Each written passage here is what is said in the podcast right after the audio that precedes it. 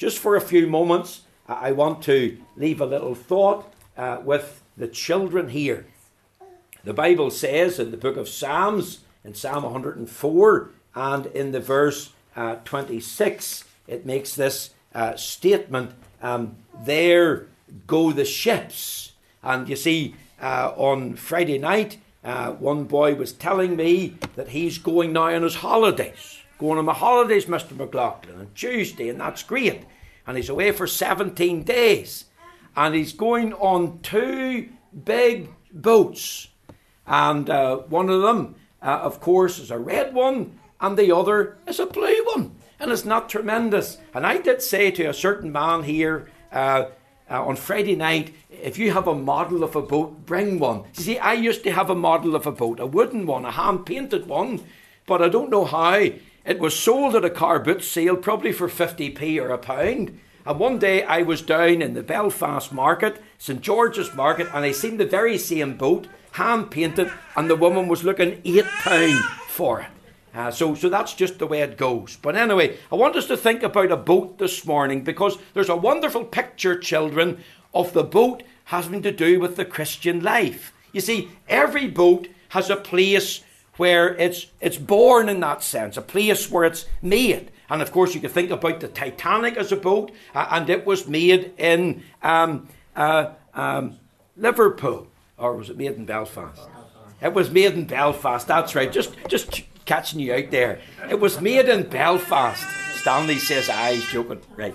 It was made in Belfast, and you see, um, every boat has to have a place of birth, and of course, we have a place of birth, not only physically, but spiritually. You can have a place of birth. And of course, it doesn't necessarily have to be in church. It could be at home. It could be on holiday somewhere. It could be outside uh, the, the, the home and the countryside. If you realize that you're a sinner and you need to be saved, and Jesus died to save sinners, you can come and ask the Lord Jesus Christ to be your Saviour. And that place where you ask Christ can become a place of spiritual birth to you.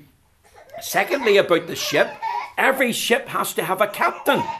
No ship can sail from any port in any part of the world without a captain.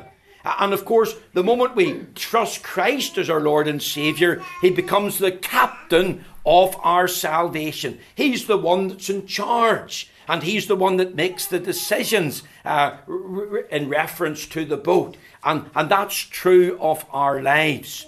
A third thing about a ship every ship must have an anchor.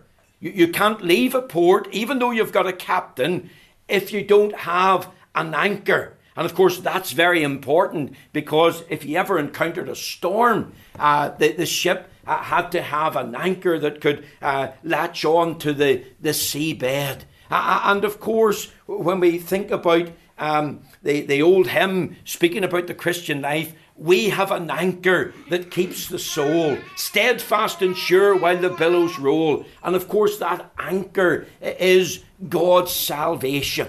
Uh, and uh, the, the, Bible tells us that we're uh, kept by the power of God through faith unto salvation. And when God saves us, God keeps us and gives us that assurance and that certainty. Another thing about a ship a ship needs a crew. Every ship must have a crew, and that's important. And in the spiritual life, in a sense, the church is the crew.